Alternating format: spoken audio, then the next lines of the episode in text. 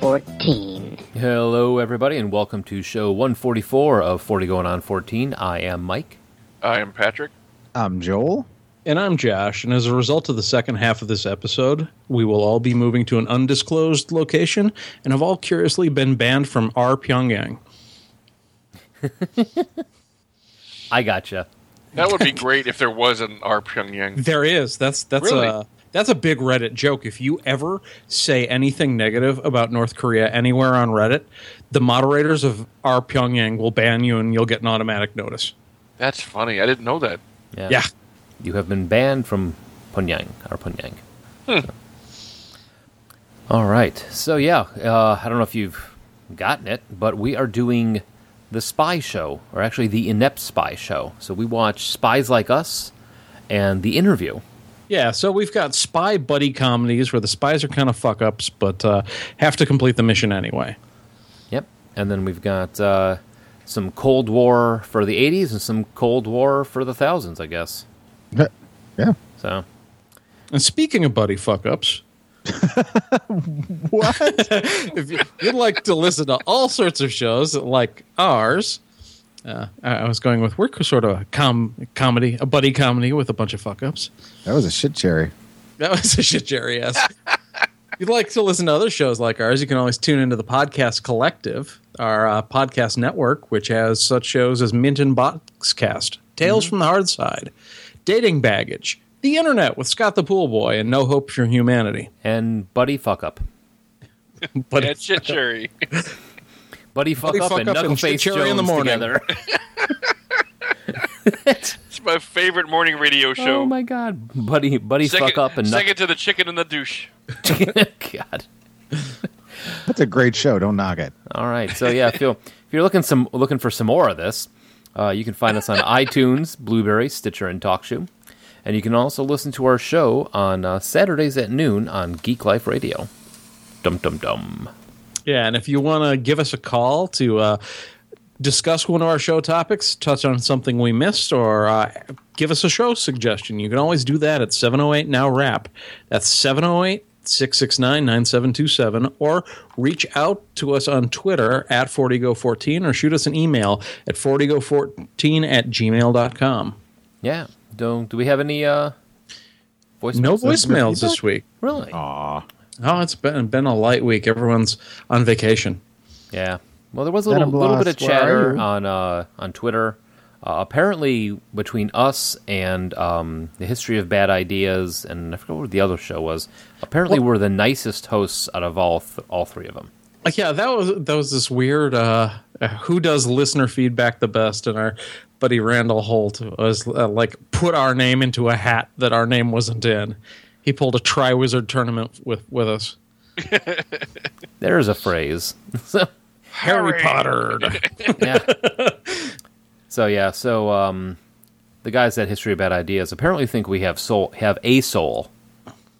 So I'm not saying we all have individual ones, but we at least have Are we sharing one that it? we pass around. yeah. Yeah. Everyone has it for like half a week, and then we email it to the other person. What? It's gotten diluted over the years. Yeah. It's currently trapped on Pat's BlackBerry. He likes the keyboard, damn it. I need tactile. All right. Um, I'm a businessman. I think it's about that time. it's definitely about that time. This week in music, movies, and TV. and North Korean sports. Could be a North thing. Korean sports, where they all win.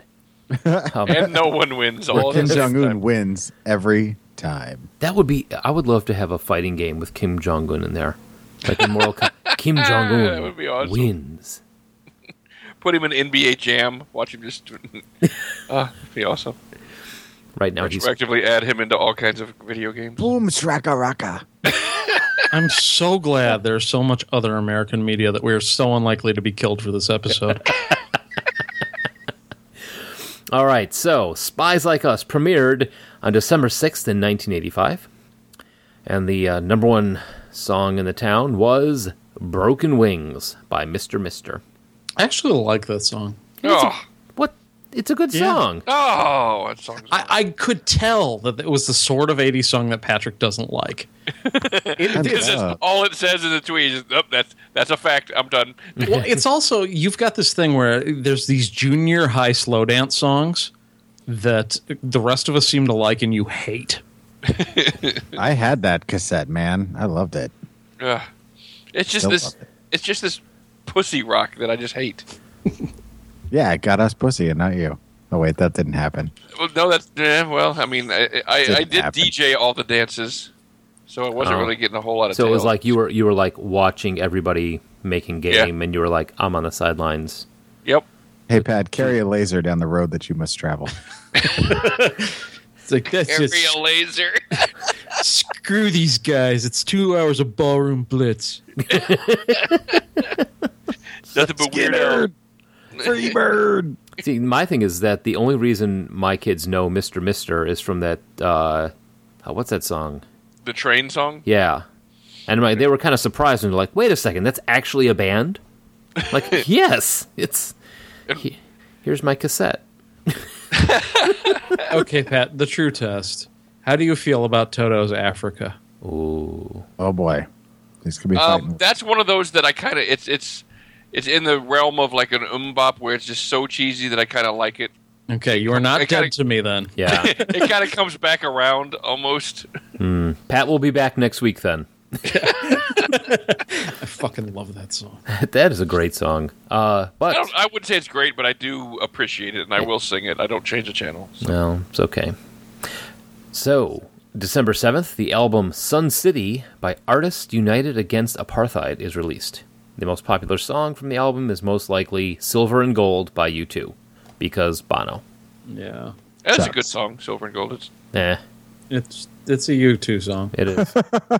that is got an definitely a edge. song that was on that album. Yeah, I know there's a little bit of stank on that. Like, I'm not a big U2 fan. yeah, I'm pretty much the only one in the whole podcast that actually really likes you two. yeah, I'll take. I've those seen him in back concert twice. legs. Really? Yep. And Pat won't be back next week. so, in the meantime, uh, Ian Stewart was a keyboardist and co founder of the Rolling Stones who was removed from the lineup in May of 1963 and remained as a road manager and pianist.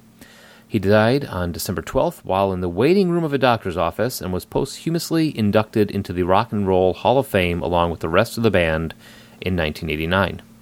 That's kind of sad. Yeah, I- it, it's actually a pretty sad story because he was the of the um, like I said, the original keyboardist, and the manager pretty much decided that he didn't fit the well that, that they needed a five person band instead of a six person band because all popular bands were only five pieces at that point. And so he he didn't really fit the look of the band because he was a little bit too heavy set and a little bit too square jawed and look he was a little bit older than the other guys. So they kind of cut him out of the band officially, but he stayed behind as the manager, roadie slash, you know, uh, session pianist. Yeah, whenever they needed somebody to come in and really play piano well. Yep, exactly. You know what we need? We actually need a pianist. Oh, shut up, guys. Yeah, we need you to do your job, but not get any of the credit or the groupies or the money. Exactly, and it, and the funny thing is, is that he was apparently such a nice guy it, that he did it because he didn't really want to be in the quote unquote rock and roll lifestyle. Well, and he still was getting paid bank. Plus, uh, he was the shit cherry on their Sunday. Just had to work that in. I Keeps- did. All right, so movies. I must break you. Rocky Four is the top movie in America. Rocky punching his meat again. I love the soundtrack of that film. I'm not, I live in America. Oh yeah, that's that scene is so heartbreaking because it's so awesome right before it happens. yeah, like this, the, the emotional swings in that that five minutes. Yeah. yeah, Gosh, I haven't seen that in a long time. I was just thinking that. I haven't seen that since I even skipped over that on the the The Stallone. Stallone. Stallone show? show. Yeah, Yeah, that I would have been the watched- last time I saw it. I, I like all the Rocky movies, but yeah, I haven't seen that one in a while. all right, I've been so- in ten years. Amanda Michelle Seyfried was born December 3rd, 1985, in Allentown, Pennsylvania. She quit her four year modeling career at 15 to begin acting on As the World Turns and All My Children. Her film debut was in the 2004 comedy Mean Girls. She also had roles in Alpha Dog, Veronica Mars, Big Love, Mamma Mia, Jennifer's Body, Red Riding Hood, In Time, Les Mis, TED 2, and the acronym of the week, which is goddamn Holy crap. A M W T D I T W. Holy crap. Go ahead. Uh, that's Australian men with their dicks in in the wallaby. Bravo, sir. Bravo. Way to take a theme and stick with it. Oh, anybody, anybody else like to Your take a dingo shot at made that? my baby. What? I couldn't An even American werewolf in dirty old. I don't know. a million ways to die in the West. Oh, I like Josh's Oh. better. get- I still haven't seen that. It's actually pretty funny. Uh, it looks it looks like one of those movies just when you just want a stupid laugh. Yeah, and that's exactly what it was. I had it in the background once when I was uh, cooking, and it was just, it was it made me laugh quite a few times. Nice. funnier Well- than I expected. Uh, she has an older sister named Jennifer who is in the Philadelphia organ-driven rock band Love City Org. Like I figured that was fun. Yeah, but that was fun enough to include as a fact. An organ-driven rock band. I'm having all sorts of weird images going on in my head right now. I mean, we talking pipes or we talking pipe? Shut up. So, movies released this week include Young Sherlock Holmes, Spies Like Us, Snatch, and Chorus Line, The Jewel of the Nile, and one of Mike's favorites, Clue. That's a pretty good lineup. Yeah, That actually is a great week for movies. Jewel of the Nile is a fun movie. Yeah, It it is. It manages to be more than I. It really had to be because it was sort of a knockoff of like the whole Indiana Jones kind of thing. Yep. No, that was that was watched that one a lot when it was. Uh, remember when it came out on VHS type of thing? And Clue, I've seen so many times. Oh yeah. Clue is amazing.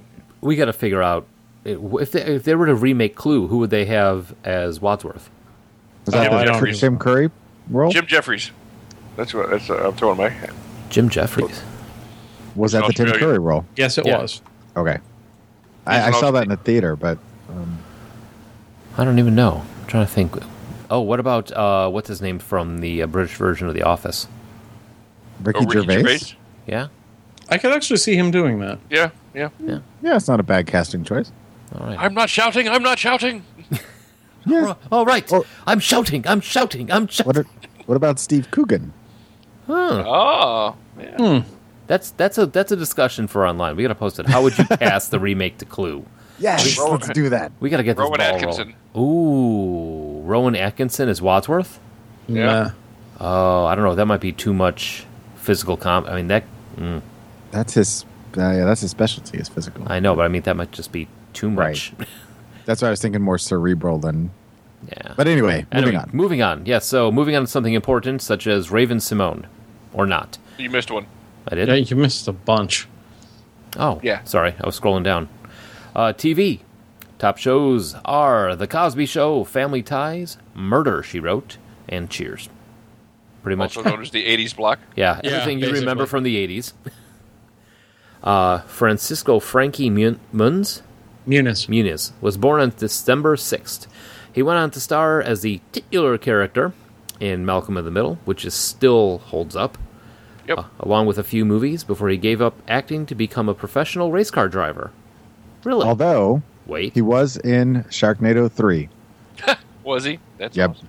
Yeah, he's kind of like just doing whatever the hell he wants. That's awesome. Good for him. He's the poor man's Daniel Radcliffe. He, no, he he's the poor man's poor man's Daniel Radcliffe. Aww. now, No offense, but Malcolm in the Middle, favorite episode? Do you have one? I never watched. I When, I- when Hal was teaching the kids how to roller, skate. Yes, Oh, that one's good. that that was the one when I when I was trying to show the kids that one. I'm like, listen, you just need to see this one episode, and you're in. or the one where Hal is trying to help them build the fighting robot, Oh yeah. and he releases the bees. I'm you- a big fan of when they leave Dewey at home with the lady who he gets along with by them singing ABBA together, and then she suddenly dies. Oh, that yeah. was such a twisted episode. All right, so uh, yeah, back to uh, Raven Simone, actress best known as Olivia in The Cosby Show and playing herself on That's So Raven, was born on December 10th. Moving on. Yeah, I was going to say, and it, uh, recently nothing of significance happened with her. Yeah, Patrick. We'll just m- move past. Patrick has another bullet point. Moving on. Oh my Franklin- god, this one's huge. Thanks for noticing. All right. Franklin Burr Tilstrom was born in Chicago, Illinois, and while a freshman at the University of Chicago, he took a job setting up marionette theater with the Chicago Parks District.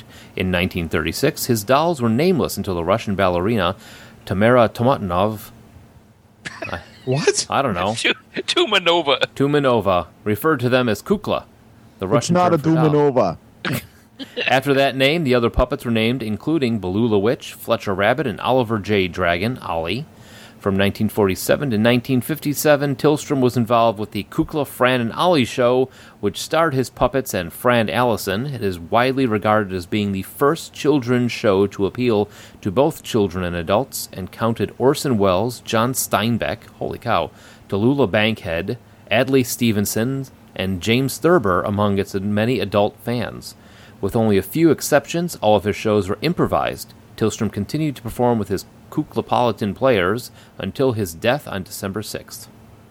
Yeah, I caught that in syndication. That was actually a favorite show of mine as a child. It actually still is pretty funny.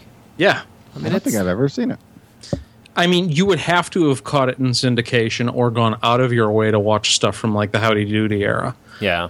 I mean, But it's- uh, yeah. but I, any any kids show that Orson Welles, John Steinbeck, and James Thurber, I'll give the thumbs up to. There's some, Yeah. something going on there. it's That's So- no joke. Right.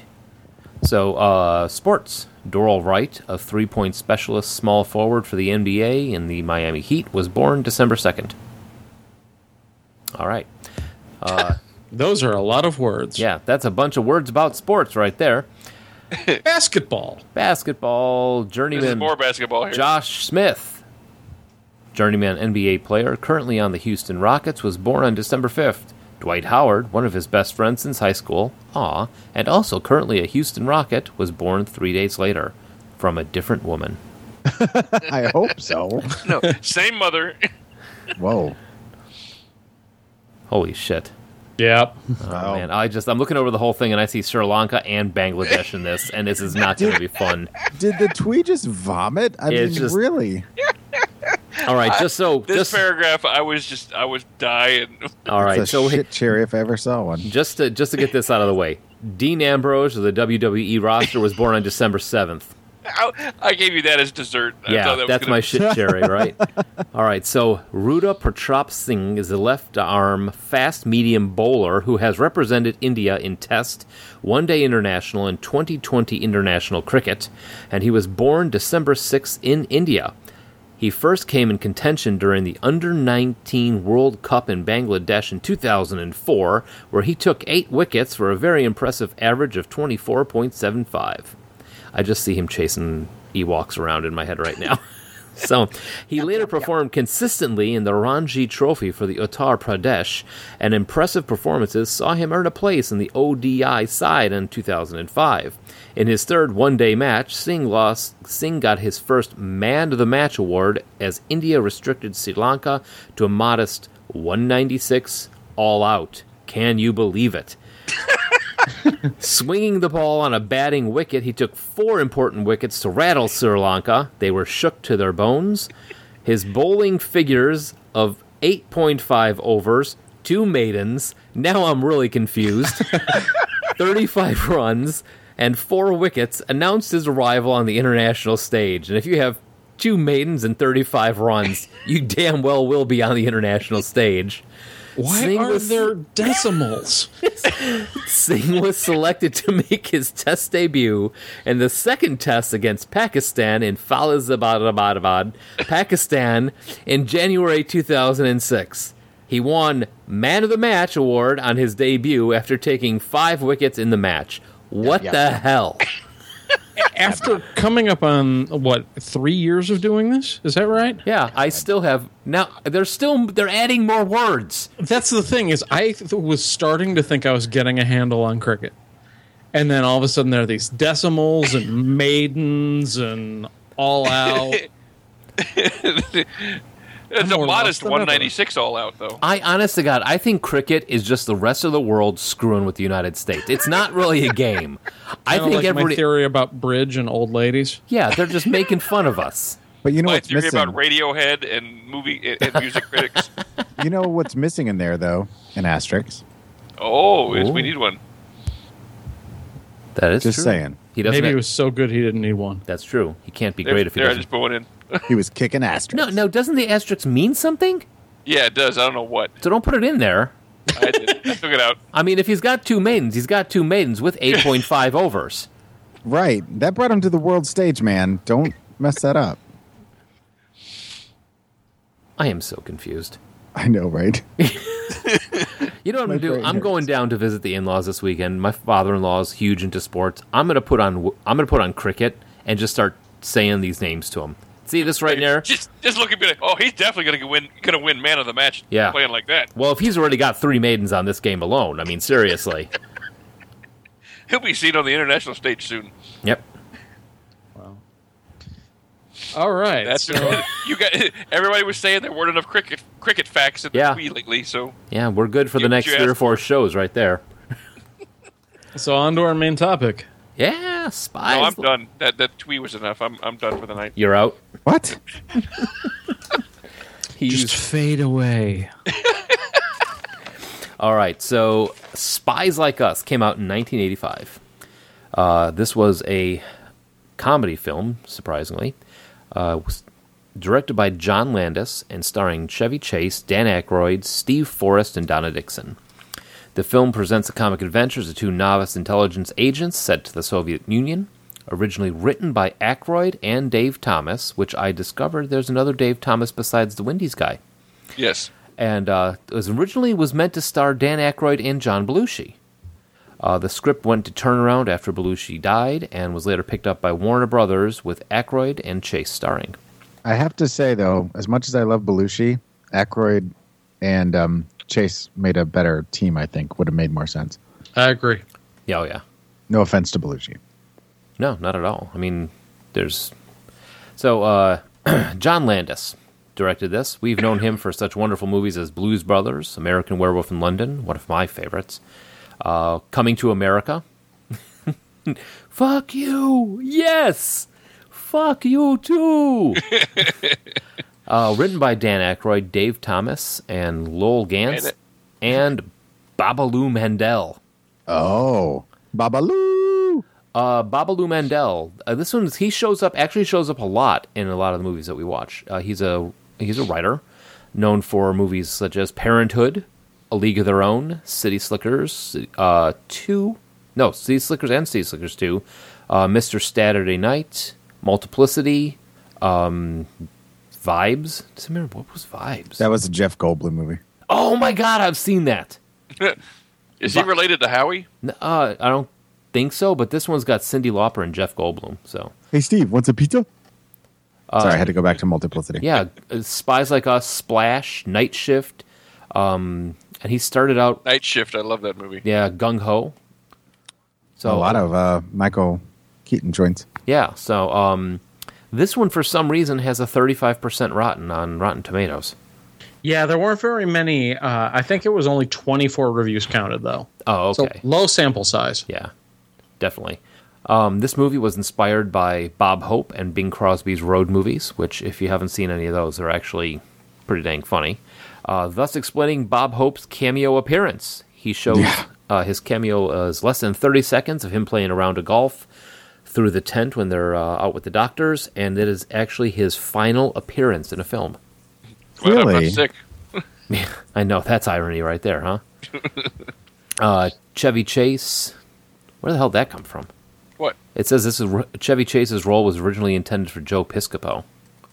I guess it was. Maybe I don't know. It's IMDb. There's always Sylvester Stallone was originally considered for the role Chevy Chase had. No, I made that up. That's false. um, the first movie collaboration of the actor comedians Chevy Chase and Dan Aykroyd. Have they done anything since? Because I know. Nothing but trouble. Oh, yeah. Oh, that's true. Yeah, because I know Chevy Chase. It's, it's one of the saddest things is when I discovered that Chevy Chase apparently is a huge asshole, Yep. and we've talked about that before. Yeah. Him and uh, Chim Chim Cheree. I st- that's still up in the air though.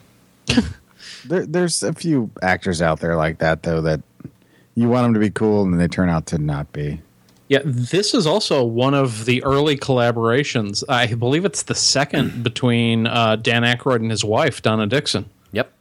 Uh, they were in. I forget what they were in before, but Dan. Yeah, Dan. Aykroyd- Doctor Detroit. Yeah. that's where they met. oh man, I haven't seen Doctor Detroit.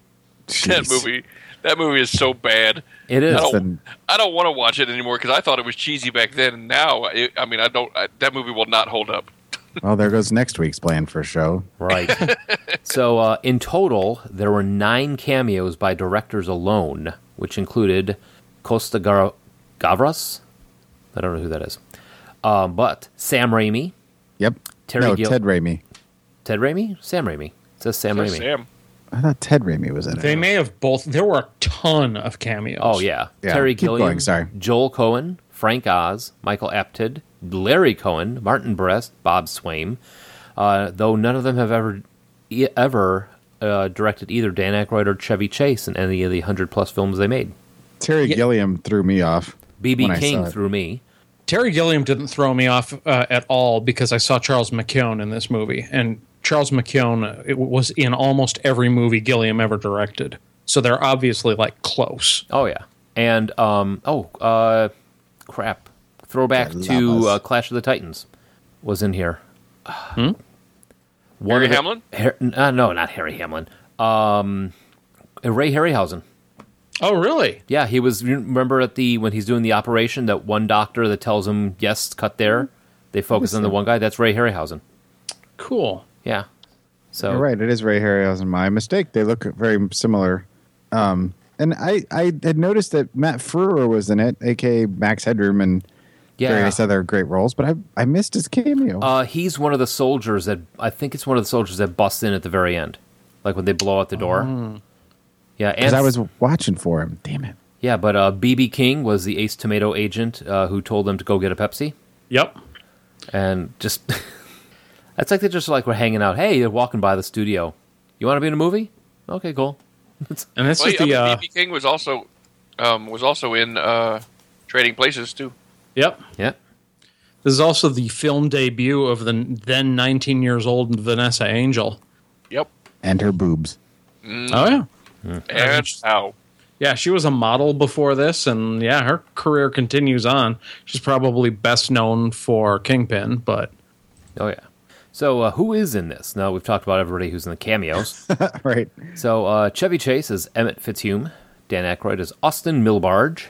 Steve Forrest, steely-eyed and firm jaw, is General Sline. Donna Dixon is Karen Boyer. Bruce Davidson is Mr. Ruby. oh yeah, the senator from the X Men movies. Yeah. That, and you know who caught that was uh, Suzanne right in the very beginning. She Sarah caught that when we watched it. that's kind of weird. Why do they both the two wives catch that the guy who melted? No, anyway, um, so Bernie Casey Very Freudian. Yeah, I know, right? Uh, it ag- probably one of the best scenes in the movie, I think. The Well, whole- he always shows up and is a badass. Yeah. yeah. Uh, William Prince is Mr. Keys. Tom Hatton uh, is General Miggs. Frank Oz is the test monitor, which is, I think, is the second most famous scene from this movie. Yeah. Uh, Charles McCohen, Jerry Headley, James Doughton is Bob Hodges, uh, also known him from uh, Animal House. He was one, he was one of the um, uh, who was the Omegas. Yeah, he was one of the Omegas. Well, and Charles McKeown, who you kind of breeze past, was in a ton of. I mentioned him a minute ago. He was in uh, Brazil, Baron Munchausen, Life of Brian, Doctor Parnassus, Eric the Viking. It was like I, I, basically anything peripherally associated with the Pythons. Uh, he was probably in it. He was in Faulty Towers. Yeah, Not very well known, but yeah. If No, you know, it's- if you know who you're looking for, you recognize him. Right. yeah. Oh, he goes all the way back down to uh, ripping yarns too, and wow. All right, cool. So, uh, and then like I said, Vanessa Angel, but um, as the Russian rocket crew person. Yeah, I'll show you my Russian rocket. It's interesting that of the five Russian rocket crew people, she's the one who is uh, credited. Not funny, really, because she's the one that would probably stand out Yeah. Oh, of the five. Yep. And she also uh, was on the Weird Science TV show. Oh yeah, Yeah, she played the creation. I've So, never seen that. I'm Yeah. guessing it's well. I'm guessing Joel's seen it because it's probably terrible. I- I'm guessing we'll probably preview it in a show coming up at some point. Right. Right. So, did any of us see it at the theater? Spies Like Us? Yeah. Yeah. Nope. Nope. No, I didn't. I saw it on VHS later, but yeah, not in the theater. I am. n- I know I saw this, but I probably saw it when I was too young to really understand it. More one that like my dad rented, and I like was. when I. I, s- Oh, sorry. was just saying I was allowed to watch it, but I didn't really get it. Kind of like when I saw Stripes. Yeah, Well, this was one of my favorite movies when I was a, a, a kid, when I was in high school. Yeah. I used to quote it all the time. I, I, I remember seeing this in the theater. It was part of, you know, I used to spend my Saturdays, like once a month, I was allowed to go to the theater and just hop from theater to theater. I think we discussed that before. Yeah. Maybe your dick's not as dumb as I thought. Got me through high school. Got me through high school. Yeah. That's, and there's. But- go ahead. I was just gonna say my my um my friend Randy and Chris, uh, there there were basically two movies that we quoted all the time. It was this one and Better Off Dead were the two mainstays that you know just. And then when then we saw Airplane, we started quoting that. We we could have entire conversations speaking in only movie quotes even back then. Well, yeah. That's well. You've been to my house. Yep. Met my parents. I mean, that's a that is this is another one of those. You know, if, if anybody ever says that in the house, what was that? The Dickfer. That was a Dickfer. yeah. I mean, this I'd movie is just forgotten. so quotable. It really The whole is. Dickford joke. I'd forgotten that this is where that came from. Basically, Well, and It's my Mike, sister. you can all have her. yeah. don't forget Mike, our illustrious uh, running with death with the whole dictaphone joke, Oh yeah. which is very similar. Very close to that, yeah. What? The dictaphone. That's why. That's why Phil almost shot me. Oh You yeah. know, hey Phil, could I use your right. dictaphone? No, use your finger like everybody else. Yep. And then he pulled a gun on me, and that is Yep. a true story. Prop gun, but still. No, no, it was a real gun with blanks. I'm, I'm, I'm rather certain of that because you kind of he drew a bead on me as I was running screaming back and forth across the stage. That's why I love theater. Okay, so spies like us. This okay, the test scene, the testing scene is that is that between that or the ninja scene? What do you guys go for? the test scene. Yeah. You mean when they're in like oh, they're doing all the different testing, like the whole like No, the taking the montage? test. No, what where you're they're talking take about, right? yeah, where they're taking the test. Oh, I was thinking of the the centrifuge test part. It's interesting that Joel brings up the centrifuge thing because I noted that as like their character and verbal work held up really well, like their buddy stuff playing off each other. But with the exception of th- uh, that one scene, most of the physical comedy stuff actually fell kind of flat for me. But them doing the faces in that part of the montage, coffee? yeah, was still great. See, I think the physical comedy is le- for me leaned more towards Chevy Chase. Like when he was when they were getting shot at in the cabin, and Dan Aykroyd just kind of like hops over the wood, and Yeah. Chevy Chase he just kind of like rolls over it, or, or he's trying to get him on the horse. Dan Aykroyd is definitely a much more intellectual comedian.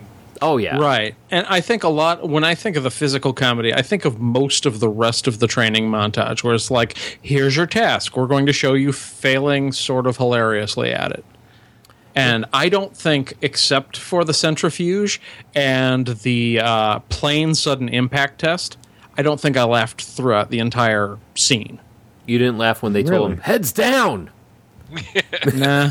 No, man, you're you're ice cold. I, man. I am very tough on comedies. We've established that. But I yeah, I, I still laughed quite a bit through this movie. But it was mostly at what they were saying. there was a great, I mean, uh, lack of a better term, chemistry between these two. I mean, they have a great, uh, Rapport. yeah, rapport between the, just with the lines back and forth with them, especially like, you know, the in the doctor's tent where when they're doing the uh, they're doing the operation. you know, that's First, I will shave the patient. He starts putting the theory cream on his face. What I Let's like the skip the shaving. the the doctor, doctor, doctor, doctor, doctor, doctor. doctor, doctor, what are you talking and about? doctor. We're not doctors. Yeah, that was just such a great line. that They finally finish it all up and doctor, and they walk. in. Sorry, No, you can enjoy it. It's cool with us. That's the whole point. I enjoy so little in life. You didn't. You I, oh, where did they drop the um, they dropped the uh, the case down the tomato company case, and they're in the back with all the uh, cans of uh, Budweiser and Yeah. Doritos. So they're just looking around like, oh, we're here already? Like, well, you were only dropped out 30 seconds ago. What do you... Right. I also found interesting about their relationship is frequently in buddy pictures, there's only two types of uh, r- relationships between the leads. Either they kind of hate each other but reluctantly accept e-, one another by the end, or they're like super best friends from the beginning and all the way through. This had neither. Th- They were kind of, they sort of liked each other and sort of worked, but were willing to sell one another out until the end. Yeah, they were definitely more one man, e, each man for himself than they were, you know, team, go team, you know. Yeah. Like, like, uh, constantly getting separated because one of them would run and the other one would, would gets caught, you know. Oh yeah, when when he's like, they're not taking me, and, he, and uh, Dan Aykroyd jumps into the uh, jumps into Into the forest. brushes, Yeah. Yeah, but they didn't fall back on the tired stereotype of goofy opposites who dislike each other until the very end. Yeah, they were both kind of like aimless losers in, in different ways. Right. You know, with, so, it, was- yeah, it was, it was See- interesting. Kind But of. yet they they both had their in- individual talents, which helped carry them through all the, the crazy situations that they yeah, had. I mean that's the thing is like initially, I mean s- uh, separately they're pretty pathetic um, uh, spies on their own, but you put them together and they're kind of average. You know, So, breaking down the plot for people who haven't seen it, basically, you've got the military uh, contracts the agency to uh, send two teams of spies into the uh, Soviet Union to commandeer a nuclear missile. Uh, one team is supposed to be the real team, and the other team is supposed to be two expendable teams. Uh, I, sorry, and a team of two expendables to act as decoys. Our expendables are our leads. Chevy Chase playing Emmett Fitzhume, a uh, diplomat with a big mouth, fast tongue, and like no ambition or aptitude. And then Dan Aykroyd is Austin Milbarge, who's a civilian who is good with languages, great with computers and code breaking, but constantly making enemies uh, of like his superiors, and it's stalled out his career. Yep, and then he tries to. The first time you meet him, he's watch actually watching the Ronald Reagan movie, uh, Mm-hmm. and he's apparently supposed to take this. You find out right before you take right before that, you discover he's supposed to be taking this test and supposed to be studying for it, and he has his way of studying is to bed his superior to try and get her to make it that he hasn't doesn't have to take the test. It's also weird that they picked the test out of like a random series of government terms because I took and passed the test they were supposedly taking on the first try, and it's not the test you take to become a secret agent. Or Aw, maybe you you're are. not a a- secret- That's oh, yeah. Oh, exactly what a secret agent would say. Exactly right. Uh, No, it's the, it's the test you take to become a diplomat. Uh huh. now he's Sure. gonna kill all the listeners. Uh, Yeah, I don't believe know. this. I don't know about all this. Where's your Donna Dixon? Hang, hang up the phone, Mike. Hang up. We're done. We're done here. So yeah. So So, you're the- Someone's a coming from diplomat? inside your house. no, so- there's like five points in the hiring process. I, I got through the test. So um, Emmett Fitzhume and Austin Barge they kind of team up when they start cheating on the test. Uh, Chevy Chase walks in, uh, just coming back from a reading of a will, or wasn't it? Found had out to I wait, had nothing. Yeah, waited to the very end where I discovered I received nothing, uh, with a broken arm ca- uh, cast on and an eye patch, and just how is he keeping the microfiche in his mouth and talking at the same time? I want to know, which was pretty. But How could he read what he had written on the eye patch? Right. Yeah. So he's got all these different ways. Just he has a the, just fake. the absolute worst ways to cheat possible. Like, I know. The, he's got the fake arm with the whole whole whole piece of paper stuffed in there, and then he fakes having a nervous breakdown. Um, just to grab everybody else's tests. And naturally, you know, while Frank Oz, the voice of um, Fozzie Kermit the Bear, Frog well, no, he does not Kermit. later, he didn't does, he? Yeah, he does all. Yeah, he did all those voices. Yeah. Well, I mean, Jim Henson did originally, but I don't think Frank Oz ever did Kermit. Yeah, he's uh, He did. Grover and uh, Fozzie, Yoda and Fozzie. and he was in the Blues Brothers. yes, he was. Yes, he was. and he was not Grover and he's or he Fozzie. director. Yes, He was Grover. no, I'm not looking a- Not at his in the credits. Blues no, Brothers. he wasn't Grover in the Blues Brothers. Here's your stuff, Jake. That was more Yoda. I'm sorry. Just, I'm anyway. sorry. Now I have What- Grover in my what head has saying he's on a mission from God. Um, so they fake. They they try to cheat on this test and naturally get caught. And they think they're about to be uh, fired and their careers are over. And then uh, William, um, not William Prince, um, Steve Forrest as General Sline realizes that he can use these guys as the scapegoat for the uh, for the whole project. So they turn out to be the G- CQ20s. What are they called? GL GLG twenties. Yeah, They're- they're the other p- a pair of GLG twenties that are the the um, the decoys. So they send them out to training, whereupon they meet Bernie Casey as Con- Colonel Rumbus, and that that is the uh, famous ninja scene. Which, come on, show some balls. I think it's too late to impress him. so, but yeah, it's uh, and again another. It seems like it just goes from one scene to one scene where there's just this great interaction, great lines back and forth between Chevy Chase. So they wind up going Yeah, up great banter. Bantha, Banter. like in Star Wars. Banter. Banter. All right. Banter. Poodoo. That was my old lady agent voice. I won't Old- do it old again, wooden ship. I promise. Okay. I the- promise. So they wind up out in the uh, out in the desert where Charles McCohen and uh, Donna Dixon are actually the real spies. Yeah, faking and they being uh, doctors. find themselves constantly running from Pakistanis with guns, from scene to scene, until they end up uh, stumbling into this camp where they're mistaken for doctors. Doctor. Doctor. Doctor. Uh, at the camp, they uh, they discover well, Chevy Chase uh, and um, is mistaken by Donna Dixon, Karen Boyer, to be a famous doctor that she apparently has always wanted to see operate. So they wind up op- attempting to operate on the leader of the tribe's brother, who is has appendicitis, and he dies before they get to him.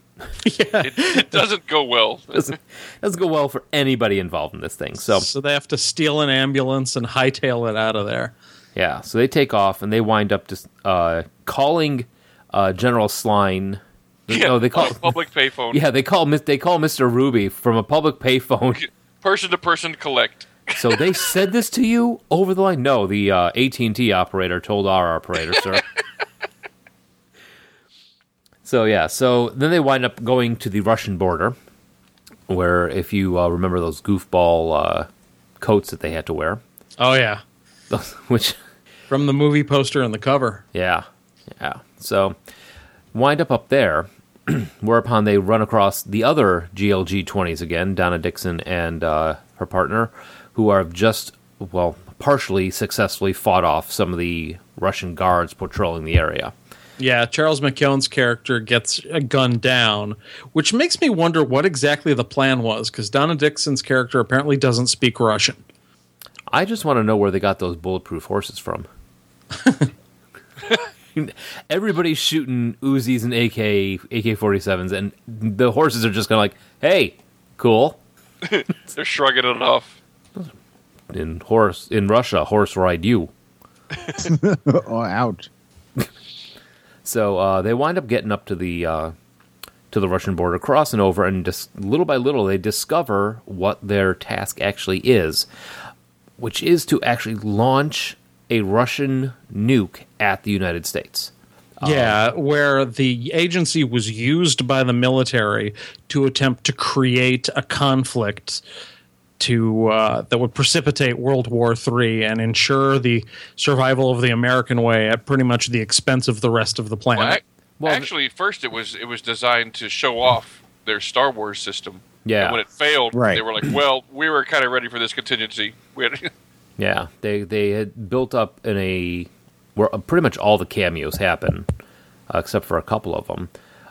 Um, they built this l- space laser that uh, bounce. I don't know how the physics of this works, but apparently, Because movie. because apparently the yeah the um, the movie screen at the drive-in can store light. Well, that was just a somehow? cover. Energy. Yes, because of energy. It's it's got electrolytes.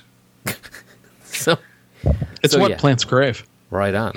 So yeah, so that's the uh, they they make this space laser to shoot the missile out of the air and wind up missing. So then their contingency plan is we're going to hide down here for the next six months and wait for it all to blow over as civilization gets destroyed, which was the original ending of the movie. Wait, what? the original ending that they tested was um, the world gets destroyed. Really? Really? Yep. So, nice happy Really? ending for a comedy. Yeah. So I mean, I was, I'm like that. I can't see why that didn't test well. uh, but yeah, but apparently the the first uh, the first test uh, shot of it when they took it to the uh, you know they tested it they they destroyed the world and everybody was like yeah you know That's that's pretty dark. Yeah, I know. Seriously, I mean, it's you have this really light-hearted comedy through the entire thing, and then at the very end, they drop this bomb on you. What happened to the dick jokes? Yeah, so Man, that, that was a shit cherry. so yeah. so, god damn it. So what? Uh, this also winds up with the fam- one of the "you have a tent" scenes because Yeah. everybody pairs up because it's the end of the world anyway, and uh, then Edward Burlington. Yep. And then they have uh, one of um, oh, what's his name? I just lost the director's name again. John Landis. John Landis's uh, trademarks are all over the place in this movie, but one of them is they have one take where one of the actors talks directly to the screen. That apparently is in every single one of the John Landis's movies. Huh.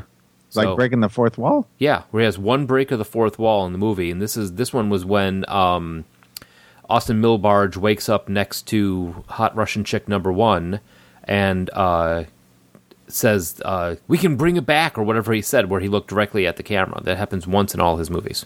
Cool. Huh. Along I didn't, I with, didn't catch that. did you catch the other one? No. See you next. See you next Tuesday. Hmm. You don't know about that one? In in one of the scenes in the in uh, at the army base uh, when they were in the um, Bernie Casey's office in the back, you could see a poster that said "See you next Tuesday," and also in the Blues Brothers, the sign. Remember they launched the RV through the billboard in that in, in Blues Brothers. The, that was a billboard for a movie called "See You Next Tuesday." And then in American Werewolf in London, in the subway, there are posters for a porno called "See You Next Tuesday." And do you know what the colloquial thing for that is? It- it's Cunt. see you next Tuesday. Yes, to call somebody a cunt. Oh, nice. So that's in all his movies. so I guess he's calling you a cunt in all his movies. Yeah, well, that's it, it's kind of a, a s- like a discreet or clandestine way of doing that. Okay, Yeah, but yeah, so that's uh, that is in all of uh, his movies, which is kind of fun to look for. neat. Yeah. Didn't realize that. So, uh, so yeah, so then he Milbar discovers that they can call the ro- the uh, missile back or re-guide it, so they wind up shooting it into outer space and blowing it up without hurting anybody. And then everyone who put them on the mission gets arrested, and all of the Russian techs and Milbarge and Fitzhume basically get put in charge of the disarmament talks between the U.S. and Russia. Right. And one of the things in that also was the uh, Russians were all wearing two gold stars on their uniforms. Apparently, that's wrong. It's another one of the mistake, some of the mistakes. Then there apparently the gold star equates to like the uh, Medal of Honor for us. So for them to have two of them, they must have been a damn good missile crew to begin with. Because if they got another one for this, so In the Russia, Gold Star wears you. so Which their their their talks, their what do you call it? Their peace talks basically is them drinking and playing like a they're playing Risk Drink, trivial, type. a drinking version of Risk. well Trivial Yeah. Pursuit Risk. Yeah. Yeah, that's what. Yeah, Trivial Pursuit Risk with drinking. Yep. I want to play that game with Russians. with anyone. with Vanessa I was Angel. gonna Say, I'd, I'd, I'd take on all comers in that, I'm pretty sure. So yeah, so uh, where does this sit on movies you like? Like I said, this was one of my favorite movies when I was in high school. and it still to me holds up. It still makes me laugh. I know what's coming, and it doesn't matter. I still laugh at the lines. That's a that's a sign of a good comedy. I'm with you on that. I knew I know that that rocket ship is just going to get tipped off the edge of that platform, and I was excited waiting to laugh about it. Yeah, and I, I've mentioned I'm pretty rough on comedies, and while not all of it held up for me, overall I liked the film. Like the chemistry was still there. Uh, a lot of the one-liners still really, really worked. Um, overall, it's a thumbs up for me, if not a super enthusiastic one.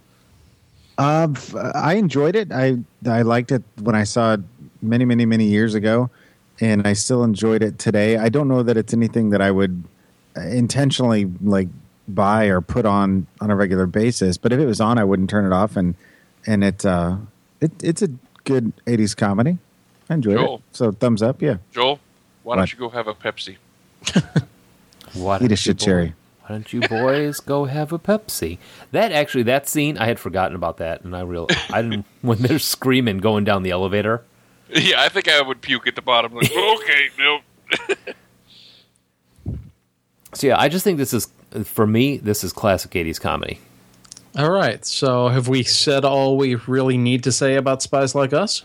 Yeah, All right. So uh, when we come back, I guess after the break, we're going to talk about 2014's The Interview, the uh, Seth Rogen joint uh, with uh, James Franco, and see uh, how it compares and uh, if we what we thought about that one. yeah. We'll be back in a bit. I'm going to go have a Pepsi. 친애하는 지도자 동지는 현명하시고 친절하고 힘세시다 기쁨 평화 소망하며 우리 시대의 한 가지 더 소원은 All right, we are back with more spies. Uh, this now we are talking about the interview, which came out just a few scant years ago in 2014. Uh, to some, uh, Controversy. yeah, a little bit of controversy there because this is the first movie that has talked about assassin. Well, no, second movie. There was one back in World War II, but it was before Hitler. About about assassinating Hitler, but it was actually before World War II had started technically. Yeah, we'll get into the, that in the trivia and into Yeah. some of the controversy. Yeah, so this one, Dave Skylark produ- and producer Aaron Rappaport run the celebrity tabloid show Skylark Tonight. And they land an interview with a surprise superfan, North Korean dictator Kim Jong un. And they are recruited by the CIA to turn their trip into Pyongyang into an assassination mission. Now, we, we were trying to think of something to go up with spies like us, and this came up to mind because it's two guys who are pretty much incompetent at what they're supposed to be doing. Mm-hmm. So, Yeah, they're doing espionage. It's a buddy movie. It's a comedy. I, yeah, I, th- I think it's a pretty good analog between Yeah. the two. yeah. Yeah. you know, and then you know, spies like us played upon the idea of you know the Soviet Union nuking us, and this kind of plays upon the fact that uh, you know the guy North Korea is the guy, the kid on the uh, playground that's eating the paint chips off the uh, monkey bars. So, and this is directed by Evan Goldberg and Seth Rogen. Uh, Seth Rogen, of course, you know for tons of stuff, including what was that? Was that That that was, a Was Seth Rogen? Seth Rogen laughing. All right, I don't know. I don't know what the hell that was I- supposed to be. sounds like you're choking on something. I'll go back to Stone Snaggleputt. I thought maybe it was a lawnmower that he couldn't get started. That's true too.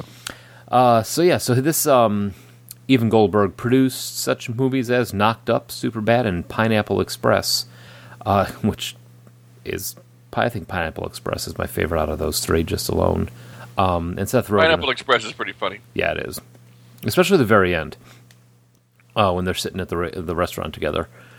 Um, and Seth Rogen again, super bad. The interview, Pineapple Express. This is the end.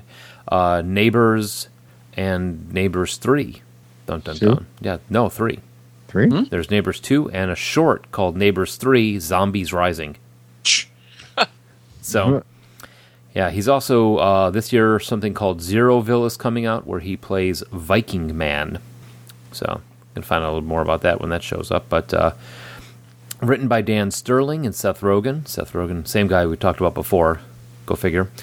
Uh, this guy, uh, yeah, not a different Seth Rogen. not a different Seth Rogen, same Seth Rogen, uh, has written for The Daily Show, the Sarah Silverman uh, program, the American version of The Office. So it's got some good uh, Pedigree. pedigree behind that. Uh, this one is currently at Rotten Tomatoes 52%. So probably a bigger Larger sample yeah. size, absolutely. bigger sample on that. So, but uh, some trivia on this one. Eminem wrote his own lyrics for the rap in his interview. Where he was denigrating old people. That was and like making obvious gay references. that that was uh, was hilarious. Why are you making so many you know homophobic? Oh, because because I'm gay. and I, lo- Yeah. I'm- I love how everybody in the studio is just kind of like, wait, what? As soon as that happened, I knew that the movie was going to be something different than I was expecting. Oh, yeah. So, uh, this has been described as the first U.S. film made dealing with an assassination attempt against a real world life, real life world leader, not real world life leader, um, who was in power when the movie was made. It is not. In 1941, Fritz Lang, uh, incredible director, who had fled the Nazis when they took power in Germany, made a movie called Manhunt in 1941 about a British hunter who attempts to assassinate Adolf Hitler. Uh, when that film was made, the U.S. was still not at war with Hitler's Germany. So that's really cool. And if you don't know who Fritz Lang is, you got to get out. Yeah. Uh, personally, I'm a huge fan of M, the the one with um, oh the guy with the with the bug eyes. Peter Lorre. Peter Lorre, yeah, playing the child killer. Uh, also, in this movie, uh, during the eat the steak scene, Skylark is intentionally dressed like the Joker from Batman with the purple jacket and everything. Yep. So, I wonder what the intent was there. probably just to make him look like the Joker. That's I'm just, I mean, Oh, right Oh, then. I mean, I, I think you're looking for a little bit more depth than when is actually here right now because I don't recall any steak eating scenes from Batman. You know that oh, like they're they're completely you know they completely mimicked you know, episode, you know issue number thirty eight of the uh, first run of Batman Supreme. Yeah, Skylark had some uh, fashion choices that were kind of out there, and I, I'm just guessing they decided that uh, a- an exact replica of a Joker costume would fit with his sense of style. Yep. yeah, maybe. I guess so. In uh, late 2014, Sony Pictures was a victim of a major hack of their computer systems in which confidential corporate information and several unreleased complete movies were posted for public consumption. Among reams of other information, the budget for this movie was released, revealing, among other things, the film's total cost $44 million, the salaries of its stars, including $8.4 million for co writer, co director, and co star Seth Rogen and 6.5 million for co-star James Franco and 5,000 for Kevin Federline who made Get a what you cameo paid for. appearance. K Fed. I They didn't were- even realize he was in this. What did he do? I don't know. Of course, I don't think I could pick Kevin Federline out of a crowd. Yeah. Joel, do He'd you be know? the, he- he'd be the douchebag that's dancing. Um, Nothing, Joel? Looking because I'm trying to remember. Was he the guy from 60 Minutes at the beginning? Hmm. I wouldn't think so. I'm looking at Kevin Federline right now on my computer screen and I still have no damn idea who he is. I don't know. There's a picture of him with Seth Rogen, and he's losing all his hair. Not Seth Rogen, Kevin Federline. But Well, anyway, there were uh, also line items in the budget for $74,000 for two tigers and their handlers and a special tiger accommodations, as well as $250 for a table of weed, coke, pills, and panties, although only $241 of that was spent. Good good budgeting, guys. Yeah, that's not a whole lot of weed and coke and pills. where'd the other nine bucks go? Tip. Tip your dealer. So uh, the FBI, ah. excuse me, the FBI announced that it had credible evidence the hack was orchestrated by the North Korea uh, in retaliation for the film's storyline, which involves a plot to kill the real North Korean leader, a claim that was quickly denied by the North Korean government. Oh shit, they noticed. Deny everything. It's Uh, on December 19th, 2014, the FBI officially named the North Korean government as being responsible for the Sony hack uh, a few a few weeks earlier. So, but um, yeah, that was a huge thing of this when the North Korean government found out about this and they started threatening, you know, making their threats and Yeah, they threatened to bomb theaters. They all sorts of crazy stuff, and a bunch of theaters were like, uh, "We don't want to deal with this," and they were going to pull the film. Lots of theaters did. It did not. This movie, if I remember correctly, did not release on um, any theaters. Oh no, it was uh, several theater chains backpedaled when there was a big uh, backlash. because I remember seeing this shortly after it came out in the theaters on Netflix. Oh yeah, it uh, came out uh, on Netflix and streaming the same day as it was in theaters, but it was only in a few theaters. Okay. Only if, Yeah, I was gonna say it was one of the first times I think that they did uh, a simultaneous release. It seemed like Yeah. on VOD and and and streaming sites and stuff. yeah. So um, this actually, this movie, if you own it, if you have this movie in your possession in North Korea, you will be killed. I'm not surprised. Yeah. So uh, actually, there is a black market of getting this movie to people in North Korea also. So it says there are some people that actually have DVD players or ways to play it digitally. Um, but- Yeah, USB sticks and laptops. Yeah. That sort of thing. So. That's where the other nine bucks went. They bought a copy on DVD and sent it to Kim Jong Un. as well as like 2000 USB sticks. Right. So, um, who is in this? James Franco as Dave Skylark, um, hamming it up in every scene. That's James Franco, though. He's as good as he is as a serious actor. The man has no qualms about completely not taking himself seriously. All right, let's let, well, let's keep going before we get totally into this. But Yes. Seth Rogen as Aaron Rappaport as like the the sidekick. Yeah, he's like the everyman. Yeah. Uh, Lizzie Kaplan as Agent Lacey in her glasses. The honeypot. Yes. Randall Park put on 15 pounds to play uh, President Kim Jong Un. Can't believe it was only 15. That wasn't No, because I've seen Randall Park in other things. Yeah. He looked like he gained a lot more than 15 for this. Maybe he lost a lot more afterwards. You don't know, don't know where he was at the beginning. Yeah, or 15 pounds in unflattering clothing. That's true. Yeah. Uh, and hair. Uh, Yeah. Diana Bang is Sook. she bang, she bang. Jesus. Timothy Simmons is Malcolm. Reese Alexander is Agent Botwin. And James Yee as Officer Cole, uh, who was the poor guy who chewed the gum. Yes. All right, so oh, a rundown on this. so they get chosen to in, be to interview Kim Jong Un. Right. He's a super fan, and Seth Rogen's character is feeling like he's not doing enough with his career. He's a serious journalist, and they're doing like uh, TMZ style, shitty, yellow celebrity pseudo journalism. It's super popular, but it's not serious, and he does. He feels like they can do more. Right. And he, you know, he wants to try and step into actually doing real news. And he find they find out that President Kim Jong Un is actually a fan, and they contact him. He kind he kind of sends out a "Hey, your fans, let's talk" type of thing through uh, the the Olympic yeah, committee, for wasn't the it? Olympic Committee, yeah. And they contact him back, tell him to meet him at this these coordinates, which it's Seth Rogen, I think, is I'm, I'm not up on my laddies and launches.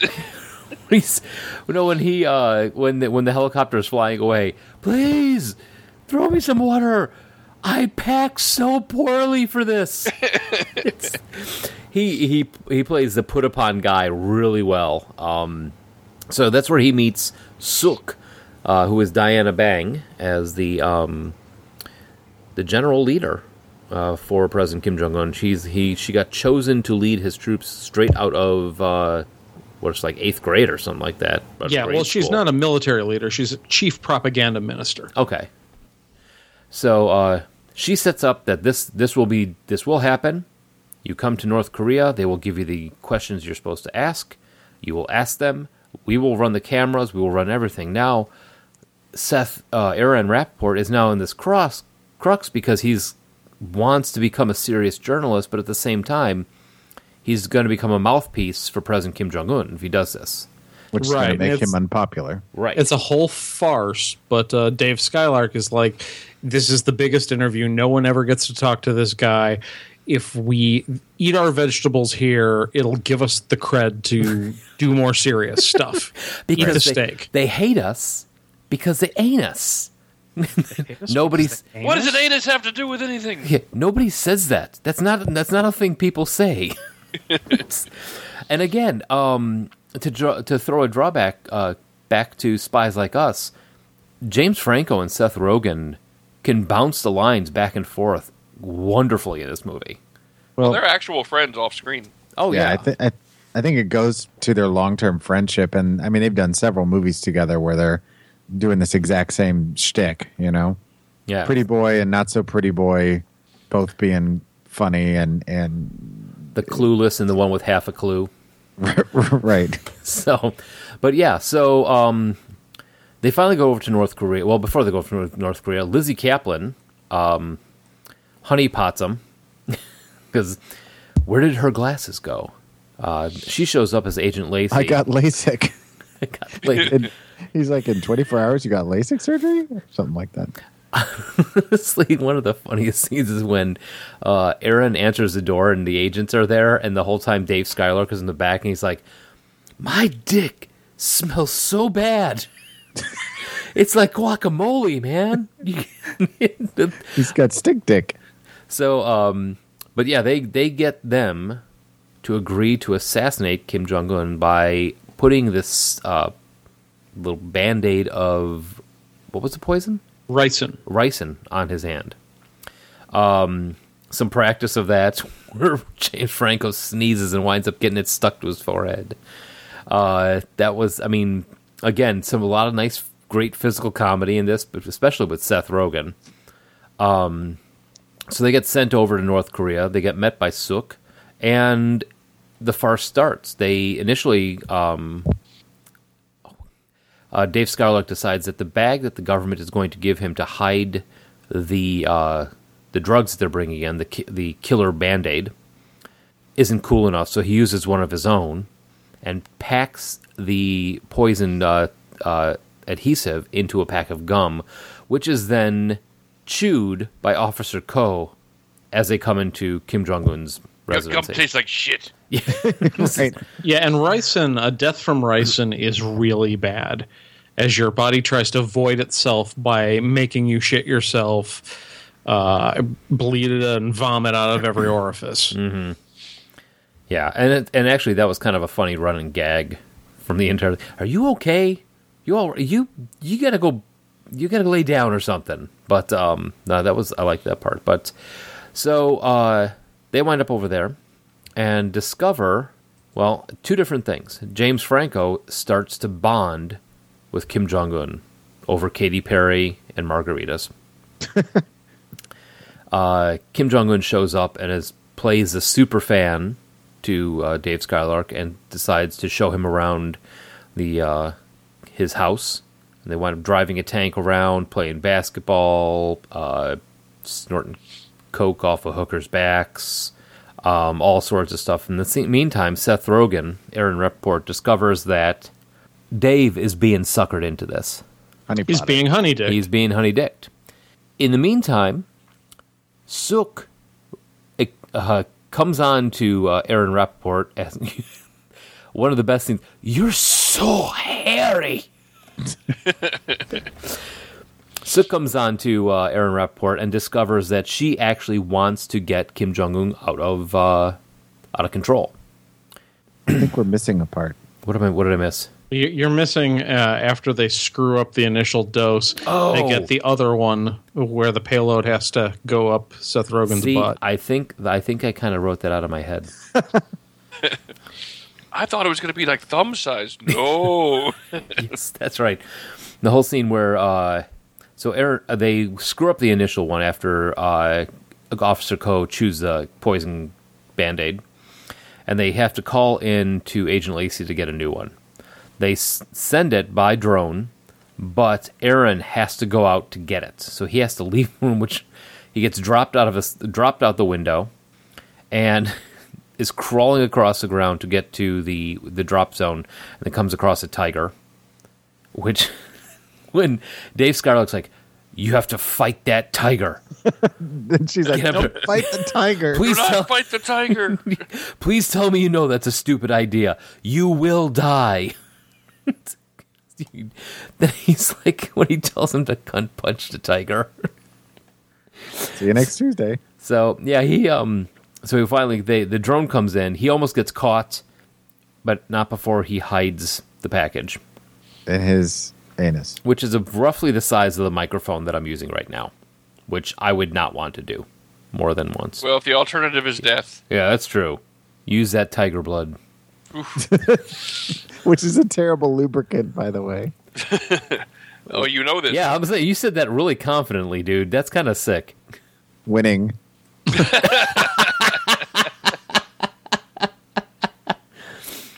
So uh, they drop him in the drop. They give him two new killer band aids because they figure they're going to screw it up again.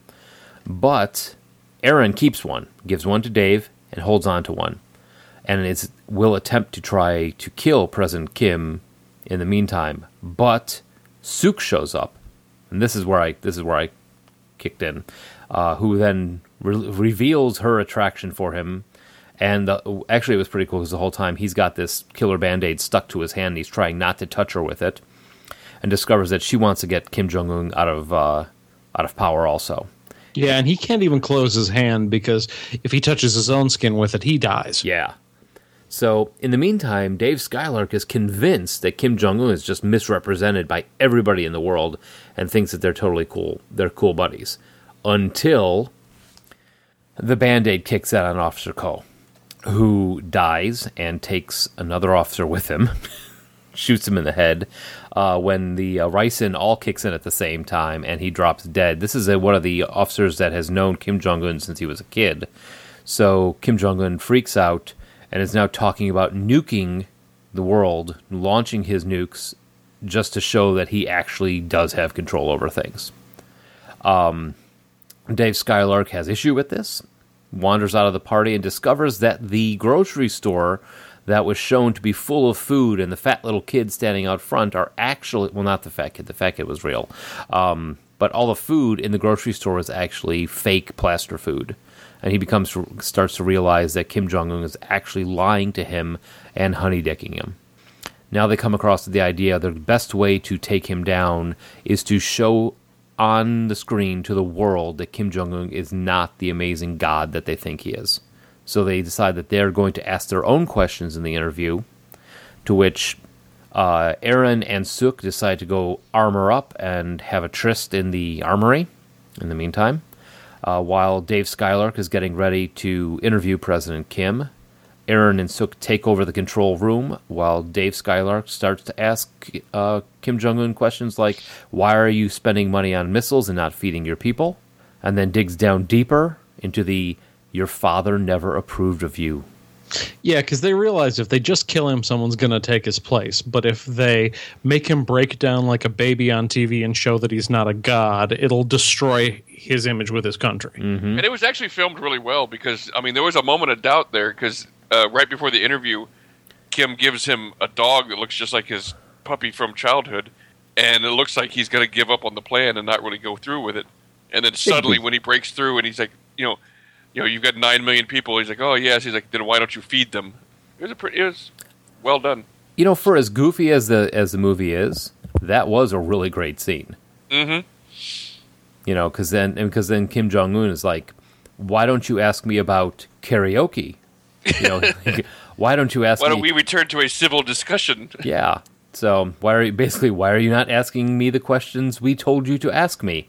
Um, to the point where he gets Kim Jong Un to cry, break down in tears on TV, effectively destroying any confidence Poop, in poop his- himself, proving that he does pee and poop. and shart himself. Yes. Did you just shart?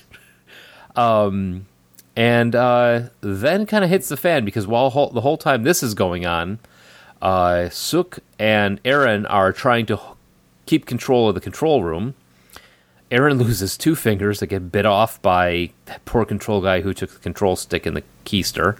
That was rid- That whole fight scene was, it was a little bit Insane. over the top. yeah. Insane. Well, that's When what they that, started biting each other's fingers off, I was like, "Whoa, what are they doing?" that was. That was when that table of uh, table of weed showed up. Wouldn't it be cool if then I bit his finger off? Oh yeah, yeah. Write that down. So um, when he finally gets shot in the head, thank you. So in the meantime, one of the officers is coming around with all the uh, the loyalist uh, soldiers. They're going to try and bust into the room, but Diana Bang pulls out this I don't even know what gun it was. Howitzer. He's pulling out this gun and just start gunning them down through the door, which was a great Very scene. sexy. Yeah. Well, women with, women with guns are sexy, yes. Oh yeah. Is that is that a is that everybody thumbs up on that? Women with guns Yes. Yeah, yeah, sure. and and Pat's from Texas, so Uh, a hesitant. Yeah, sure. Yeah, okay, we'll run with that. Um, they make their escape. They're trying to get out of the uh, now increasingly fortified building, and they discover that the best way out is Dave's idea to steal the tank that they were driving earlier. In the meantime, President Kim has deci- decided to launch all his nukes.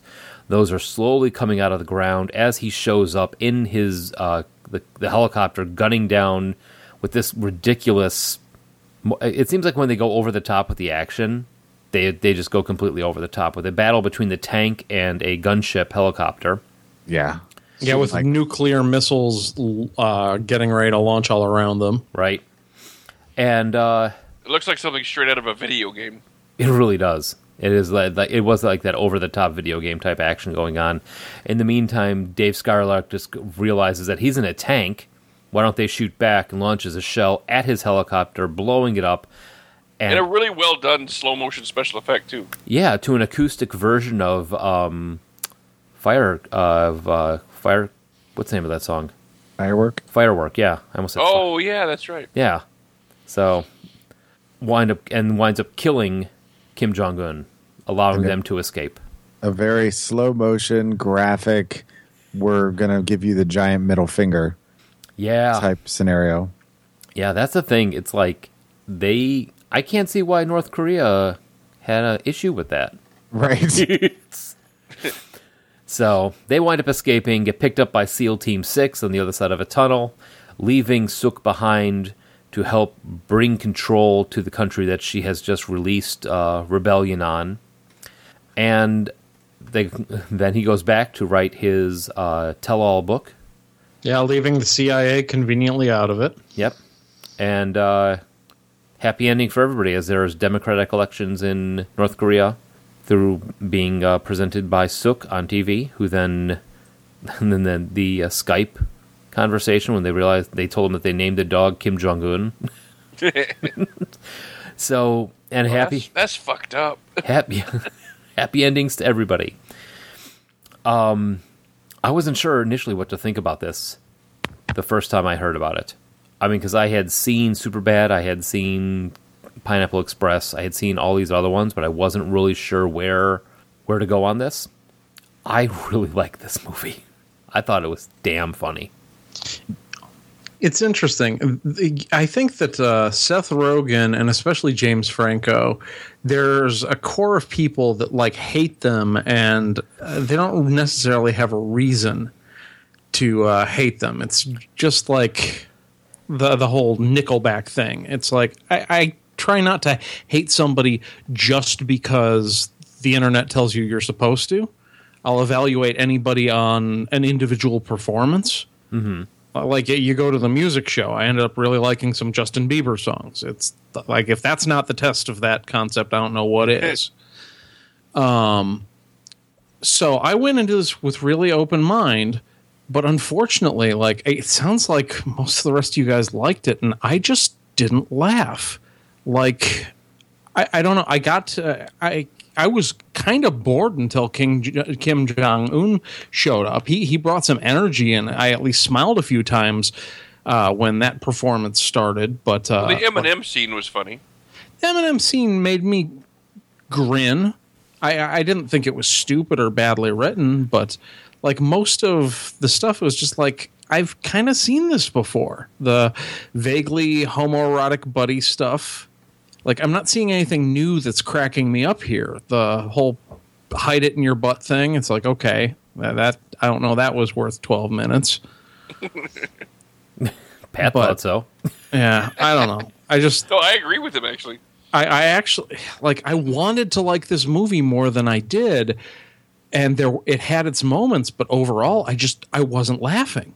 It's just uh, okay. I'm I'm going to speak as a fan of both Seth Rogen and James Franco. I do like both of them. I like them separately. I like them together. Um, I like most of the stuff that they've done together, and like most of their comedy that they've done together. You know, the the Pineapple Express. You know, this is the end, and all that kind of stuff. I really enjoy, and I would say that this is probably my least favorite out of all of their movies that they've done together. It's definitely the least comedically strong. It, it I enjoyed it, but it was definitely not my favorite out of theirs. And it's just really interesting that probably the most mature subject matter that they've taken on as a comedy duo is strangely enough probably their most immature movie because there was just a lot of really uh, I mean, uh, uh, there was just a lot of pee and potty and, and, and dick humor in this movie. And I'm not one that normally has a problem with that, but it just seemed like it was a little too forced in some scenes. And it's like James Franco was just a little too anxious to get the homoerotic humor out there in this movie. I mean, he just he he's funny enough that he doesn't have to try to be juvenile like he seemed like he was in this movie. And like normally, stuff like the Lord of the Rings references, that stuff should have killed with me. Right? But like I don't know, it- just like the jokes didn't land, just for me. And I, I found myself I watched the whole thing, but I'll never see it again. I'm not going to buy this movie. I know that. Joel, Uh, you know, me and James Franco have a have a weird relationship. Like do tell. I Does he not I, uh, return your calls, Joel? He doesn't, the bastard. No, I, I was never really a fan of his until I saw the the Planet of the Apes, the original remake, and I, I kind of turned my thoughts to a more positive side with him. And so since then, I've I've enjoyed watching what he does. I've liked him since Freaks and Geeks. See, and I yeah, I never watched that with him and, and Seth Rogen, but um, I, I had seen so much about this that I intentionally was avoiding it as long as possible because it had there was so much press around it, positive and negative, that I didn't want to be tainted by the media's uh, kind of oversaturation of it. So I'd been waiting until the right time, and this seemed like a good time to watch it. And and actually saw it a, a couple weeks prior to us deciding to do the show, and um, I went into it with really no preconceived notions. I really enjoyed it. Um, I'm kind of in the middle of everybody, whereas I don't know that I need to see it again, but I thought it was very well done. I found myself uh, laughing at certain points, and uh, everybody in it was likable. I think my favorite parts of the film were the uh, the the little various montages from his show, like Joseph Gordon-Levitt in the the the cage with all the puppies Oh yeah. or the Eminem sequence, all the little things they did where they got their celebrity friends to kind of play against part. The whole thing with um, uh, Rob Lowe and and the you know the wall. wig, Oh, the wig. exactly. I, I thought all that stuff was was that's the kind of stuff that made me laugh the most. Um, but yeah, Randall Park kind of stole the movie, I think, from everybody because his portrayal was, you know, we don't know what Kim Jong Un necessarily is really like, but I think that's kind of what we all want to believe. And, and and at times it got a little too over the top, but I think that was kind of what they were going for. They were dealing with kind of a a touchy subject matter that they figured, you know, we're just going to go all in and just let the chips fall where they may. And I enjoyed it. I mean, I thought it was a two hour long, just kind of uh, fun little getaway kind of movie, like a good Saturday afternoon time waster. Yeah, o- overall, I would give it a thumbs up, but I'm probably, like I said, never going to buy the DVD or anything like that. It's and it's my least favorite of their uh, collaborations so far. Well, and I think it's cool that you guys both singled out Randall Park because I, I give this movie a, a pretty enthusiastic thumbs down, but I was still like, he was the reason why this wasn't a total waste of time for me. Like I thought his Kim Jong Un was uh, like he brought an energy and a charisma to that kind of role. That It coulda- uh, he could have easily played it just o- too over the top or too two dimensional. Yep. There was a there was a lot of lot of pratfalls he could have fallen into, and he didn't he didn't really take any of them. no, And he they were- nailed it. There were times during his portrayal that you're like, is does he really feel that way, or is that just him honey dicking him? Um, and and sometimes I'm not totally sure that I ever was 100 percent one way or the other with some of his actions, but um, you know, for me, this is the end is probably my favorite collaboration that they've done. Um, I didn't really care for Pineapple Express when I saw it, and um, I haven't seen everything they've done together, but I enjoyed it. This I mean, is the end might actually be my favorite. it, it was a good time. Yeah, I mean that one because they're playing themselves Right. made it that much funnier to me.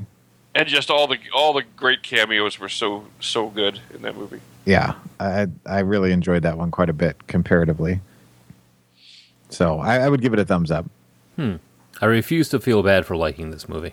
Oh, I, I'm I, I am in the minority on this again, and with comedies, I think we've seen that in previous shows, and we'll probably see it again. Where I'm the one that uh, feels strong, most strongly negative about a, a comedy if the jokes don't land. I will I will give you that. You are, I think out of the four of us, the one who is you take your comedy very seriously. Yes, I am the most picky uh, of us about comedies. I'm probably the most forgiving about superhero stuff.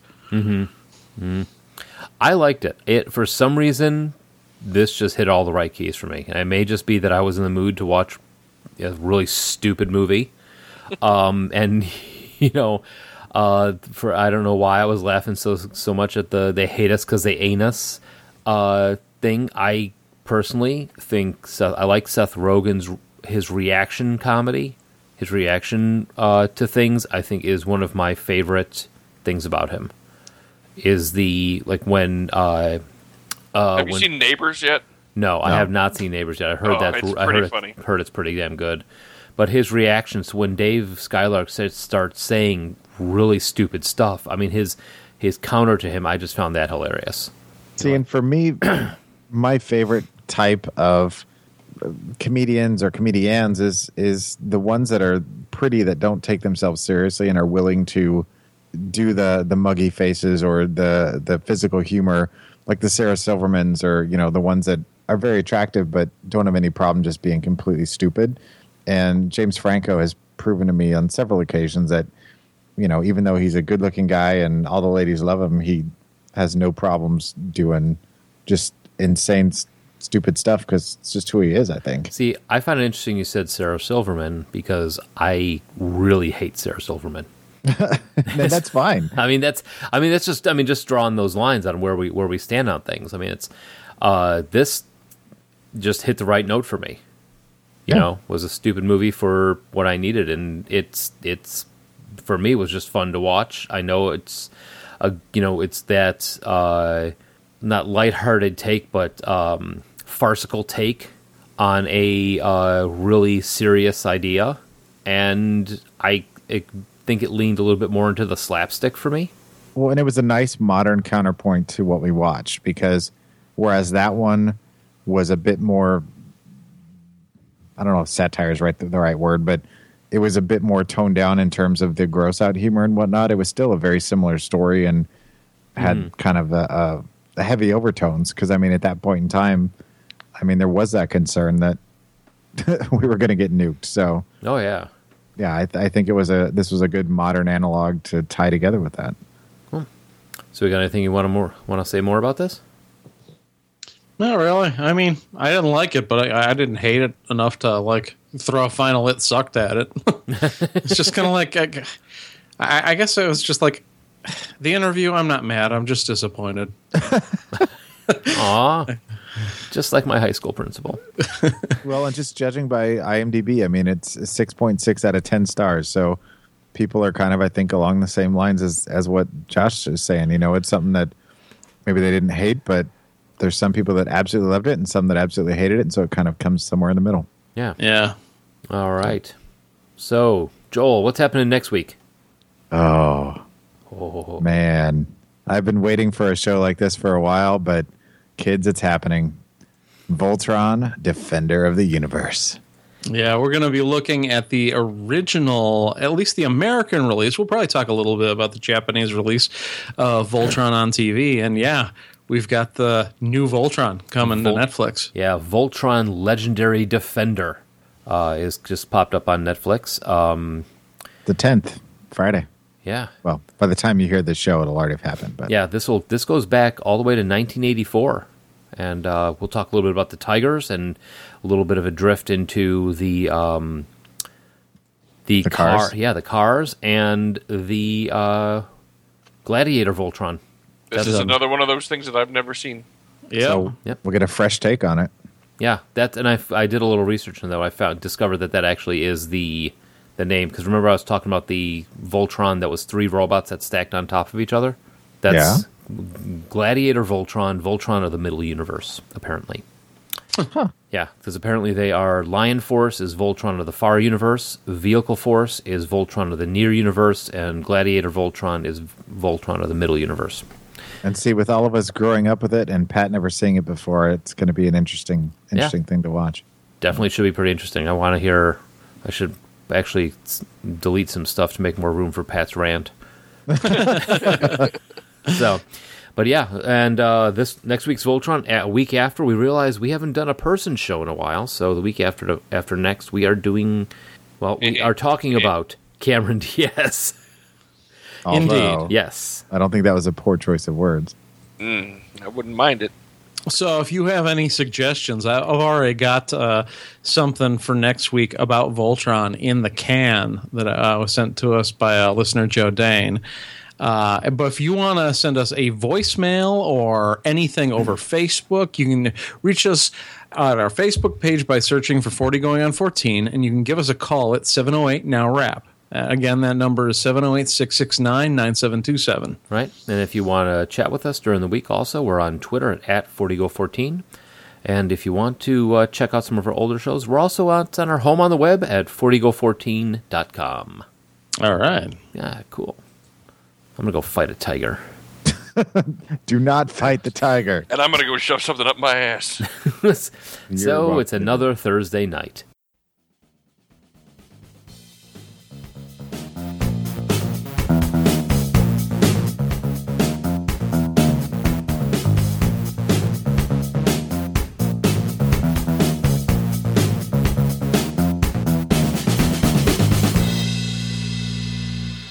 so I'm at this really bad. I mean, because there's just there's more. It's more than just this. This is just kind of the the uh, shit cherry, you know. But um, Ew.